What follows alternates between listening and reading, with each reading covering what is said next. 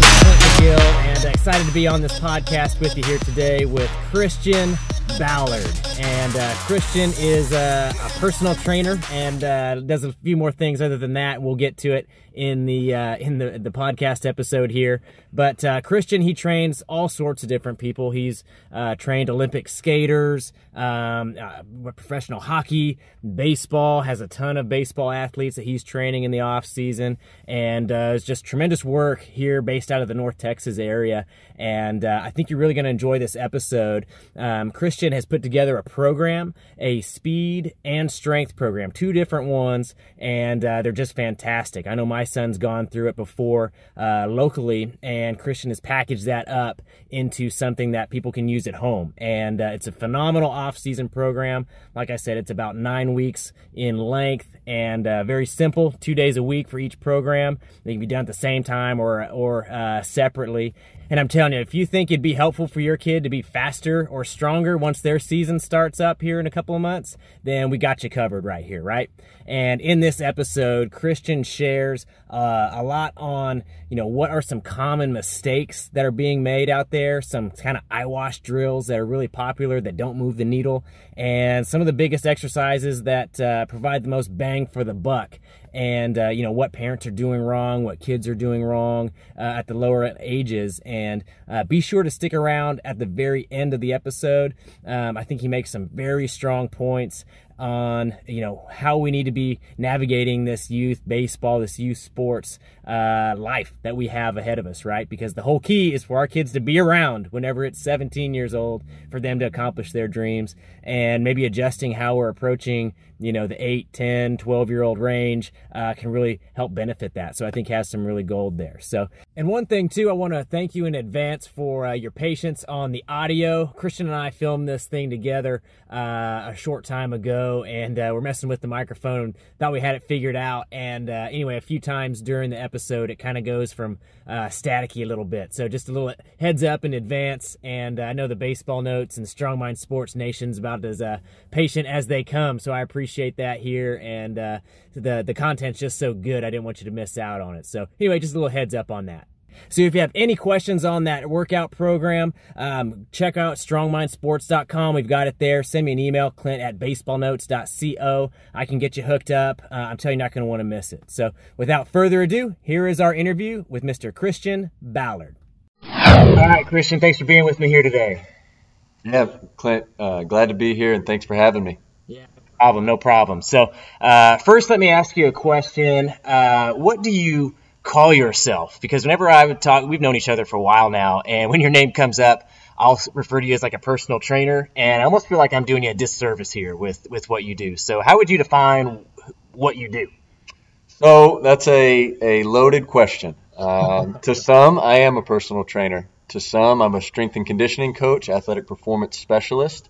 To some, I'm a fitness coach. It just depends on the clientele and what their needs are.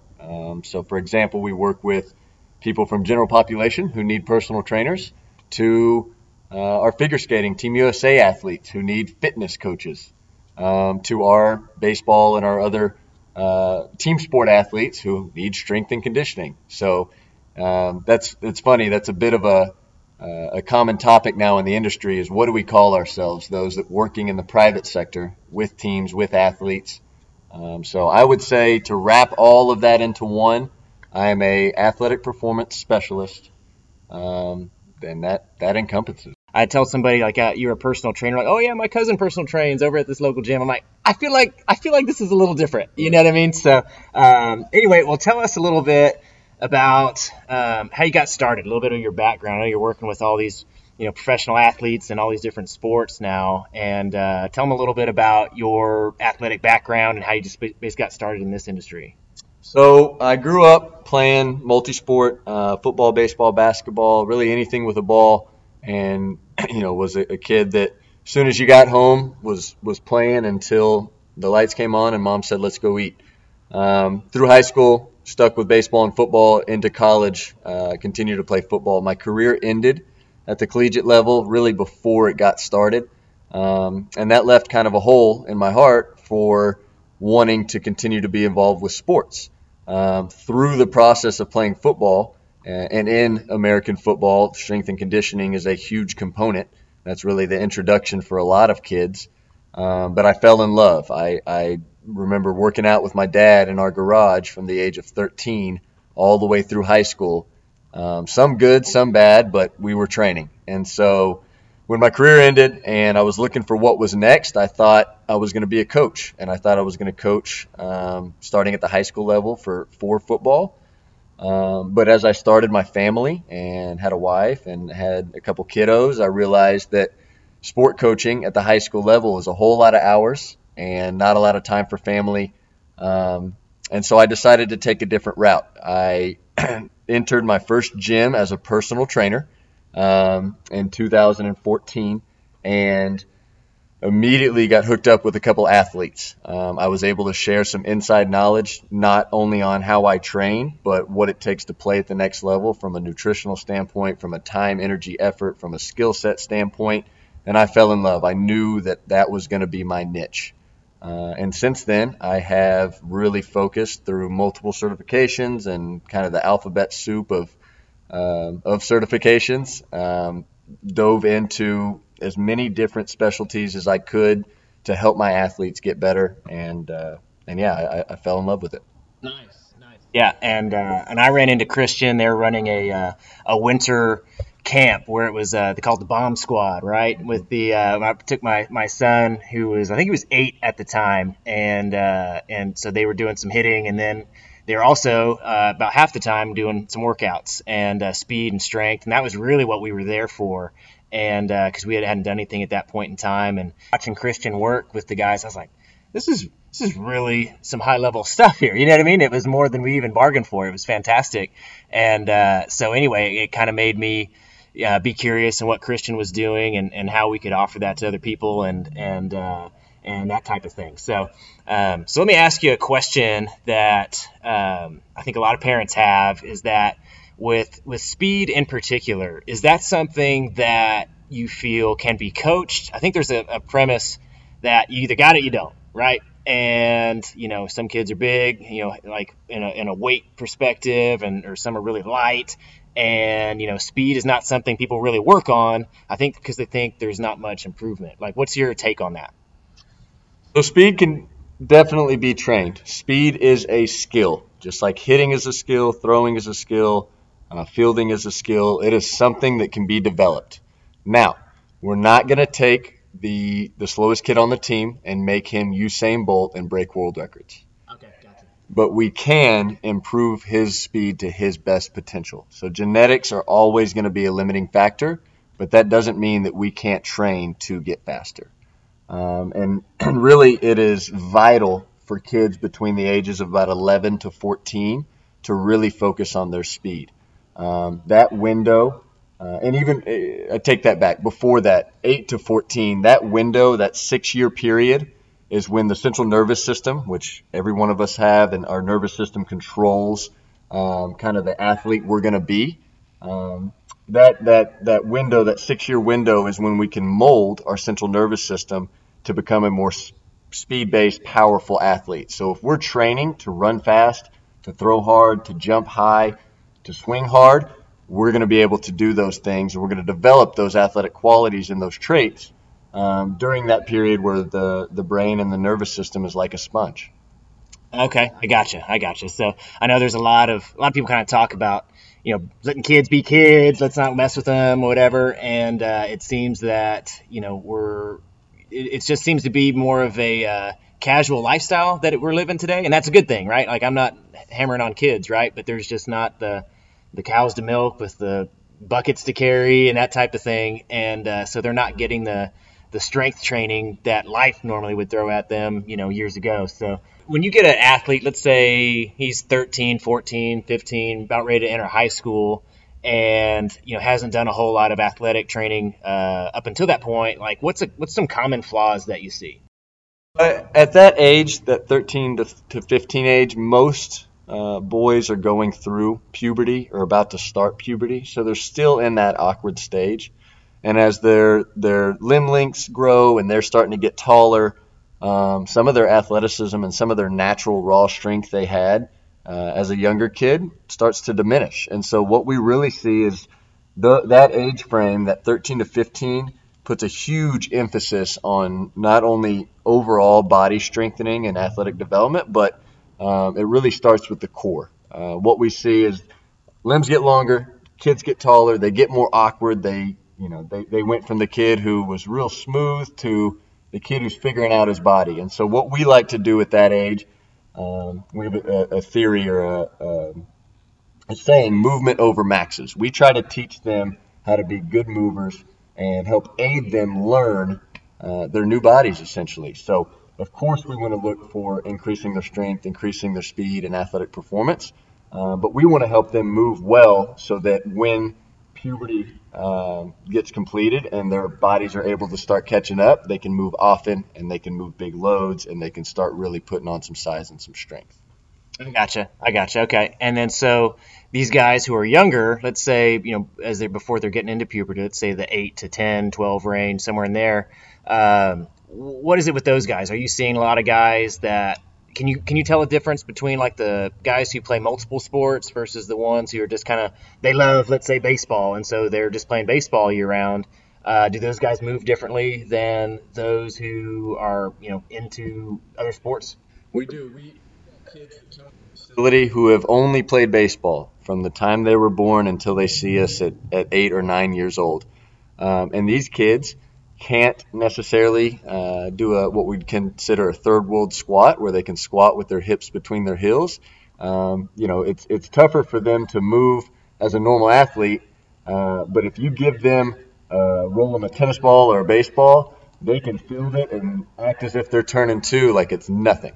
So what we see is kids that don't have this movement library to pull from because they haven't had a lot of experiences, and that's due in part to them being a single sport athlete, but it's also due to a lack of recess, a lack of PE, video games, so a lack of just getting outside and playing. We're not getting as much exposure to movement as we used to, and so the best thing we can do for these athletes is, one, get them early into activities like gymnastics or karate or judo or whatever it is, to where they have these full body strengthening. It's not specific to a sport, but they're just learning how to move their body in time and space. And those kids seem to come in the facility and be the absolute best movers, and then be the absolute best athletes as they grow. It's a funny story. I think you'll appreciate this. A year and a half ago, I think it was, my wife and I, we got a new mattress, right? And so we moved the old mattress. We drug it out of the bedroom into, like, the room right next to it is it should be a dining room, but we never put a dining table actually in there. It was just kind of like a play area for the kids. And so we just set this mattress in there just sort of while we got the other one set up and didn't know what to do with it. And so our kids loved it, right? Like, all of a sudden, it was like a foam pit in the house almost. Right. Like, I'm throwing them, they want diving catches. And anyway, fast forward to present day, it is still in the front room. And my wife, she's kind of embarrassed by it, but she sees the difference because, like, my son will stack things up and he can actually do like a front flip over it now, right? And so I'm torn because it looks awful having just a mattress laying in your house. But at the same time, I've been able to see a real difference, and it's just been kind of eye-opening. It was like, man, like, he's just having fun, and he's getting all this, like, extra benefit there. I can see where if it's just like, hey, it's time for practice, let's go to the field, let's go to here, and, like, that's the only activity they get. I mean, sure, it's a ton. We do it all the time, but I could see where athletically that's really limiting, you know what I mean, just focusing on that, so... All right, so what's like one of the worst pieces of advice that you see given out that is commonly out there on strength training or speed training, anything with like the youth level? What's some common advice that you don't really agree with? So we'll start with the speed. A common thing that we see is, and it's all over the social media, especially on Instagram where you get the videos, is these kind of feet work and speed feet specialists, and you'll see these elaborate ladder schemes and cones and these hurdles, and kids that are taking it looks like about 100 strides within a span of about 5 yards and not really gaining ground or moving at all. And what we see is that just doesn't translate to sport. It may translate to, tap dancing or something where you got to move a lot in one little space, but most sports that we talk about, football, baseball, basketball, soccer, hockey, the whole goal is to gain ground when you put your foot in the ground. You want to move somewhere. You're going from point A to point B, and you want to get there in the fewest strides possible. If you look at track athletes, the guy who wins the race took the fewest amount of strides because he put the most force in the ground and he traveled the most distance over time. So that's a huge, huge common flaw that we see. Don't get enamored by these feet work specialists who have their 7-year-old, moving at what looks like hyperspeed. A lot of times the videos are sped up to begin with, but it just doesn't translate. You get guys who can move their feet really quick but don't necessarily move anywhere. And I'm not saying that ladders are not worth your time or not worth using at all. We love them for our warm-ups. We're not developing speed with that. What we're developing is coordination, rhythm, motor timing, and some conditioning to the feet and ankle complex, which is going to help us when we go do some more dynamic things like actual sprinting, where you're putting forces in the ground, the ankle and the foot have to handle those forces, but now they've had some tissue prep time to do so. So that would be number one on the quote-unquote speed training that is just not hitting the mark these days. And then from a strength training standpoint, I think it's simply kids are trying to move too much weight too soon. As you mentioned earlier, Clint, we don't live in a world where we're chopping wood and carrying hay bales and carrying feed buckets and, doing a lot of manual labor growing up. We may take out the trash a couple times a week, but that's about it. So we don't have this kind of Milo's bull principle of a little bit of gradual progress over time. Kids are coming into weight rooms without ever lifting at all, and because their buddies are with them, they want to show off, and so they're trying to lift as much weight as possible. And you get some coaches out there who, again, for the likes on the social media, are taking these videos, encouraging it, and putting it out there. And so what we see is I get a ton of kids who come to me from their schools or from other coaches, strength coaches, that have low back injuries. They have disc issues at the age of 12. They have pars fractures at the age of 12. And it's just a very scary sight to see. These kids should be doing nothing but getting better. And unfortunately, because people want, to post about, look how strong little Johnny is, kids are getting hurt. So, kids at that age need to worry about movement over maxes. If it looks good and it moves fast, you're going to get better overall than you are if you're moving a heavy load slowly with poor form. Like, what would be a really good exercise for them? Like something more like with body weight related versus, let's just take 10 years old, for example, kind of like that middle mark of, guys who are pre-puberty, but kind of, they're not babies either. You know what I mean? What's some good exercises for them? What's something that you really like? Let's say one of your top one or two, just to, there's probably a laundry list of them, but for most bang for your buck, what should they be working on for strength? So most bang for my buck exercises, and I'm going to wrap back around to this, but we want to look at it from a standpoint of kind of what we call the developmental sequence model. And that basically is if you look at babies when they're born from about the age of 0 to 3 or 4, how do these babies develop?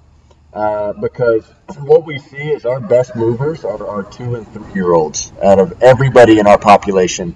And if you watch a 2-year-old, if you watch my now 4-year-old, but if you watch her when she was 3, if she walks up to an object to pick it up and she can't move it, she leaves it alone. She wants something that she can grab and then carry somewhere, right? If she walks to an object and learning to stand and pulls up on the couch and falls down, I am not going to overcoach her on, trying to get her in the right positions and do these things. It's a very low risk to reward, very low risk to reward scenario with that. I'm going to let her work those things out. And so with that being said, I want to find exercises for my guys that they can develop, that they can learn and work through on their own without having a high risk factor. So am I going to put my kid on a heavy trap bar deadlift at the age of 12?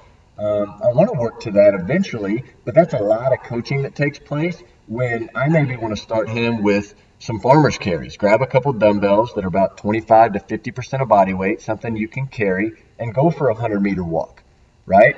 Go for some crawls. We do a ton of crawling variations. We call it engaging the horizontal plane.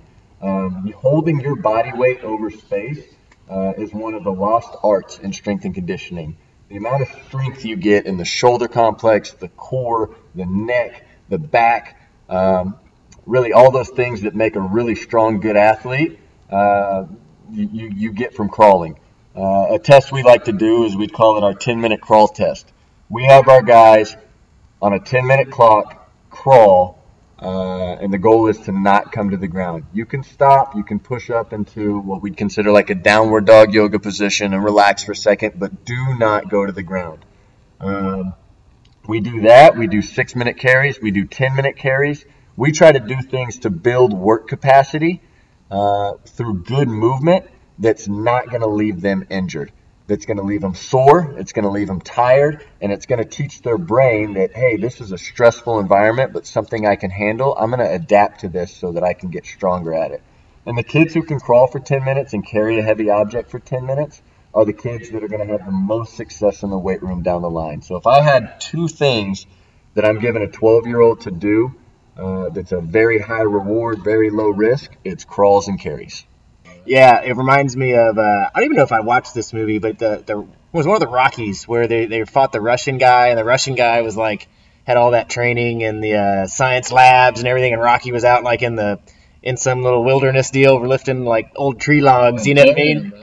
Yeah, as far as speed goes, like what's like the most bang for the buck there is just getting out and running? I mean, yeah.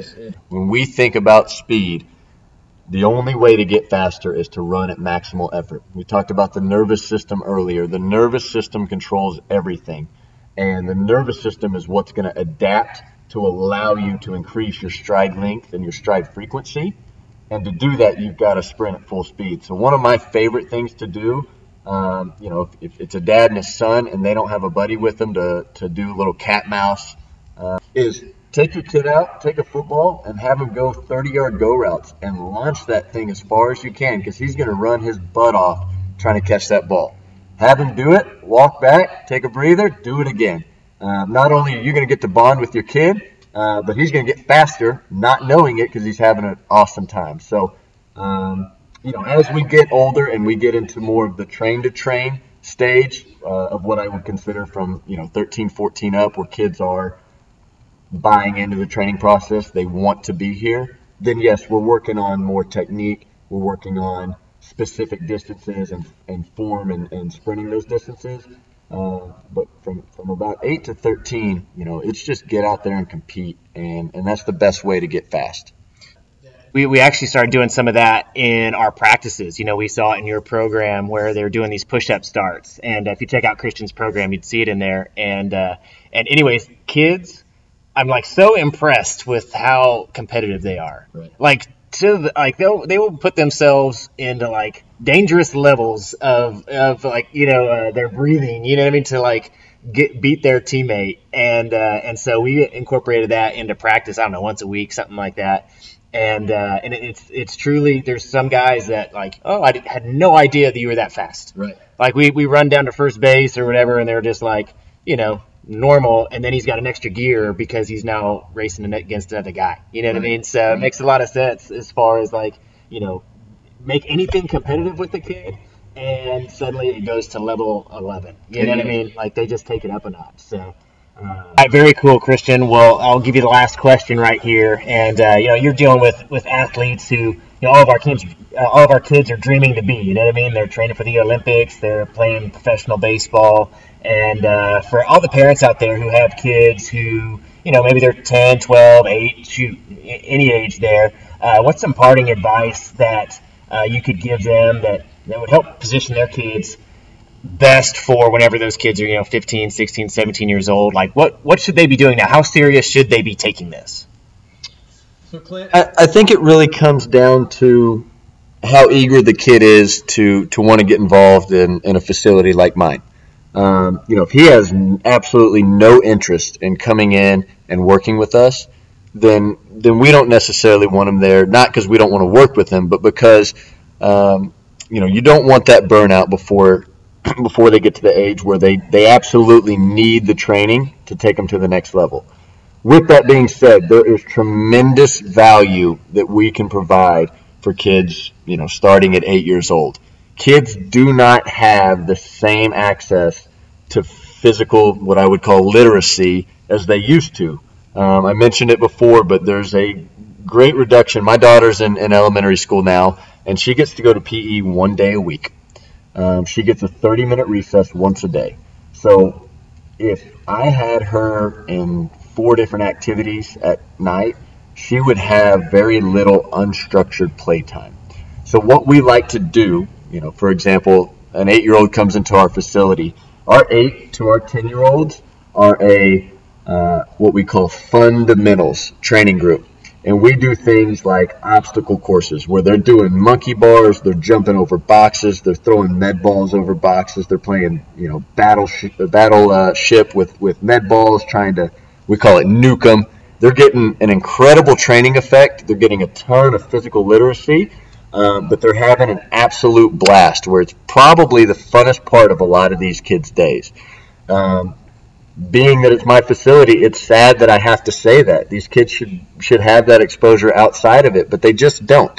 So I think it just comes down to, what does the kid want to do as far as how eager is he to get better at his sport?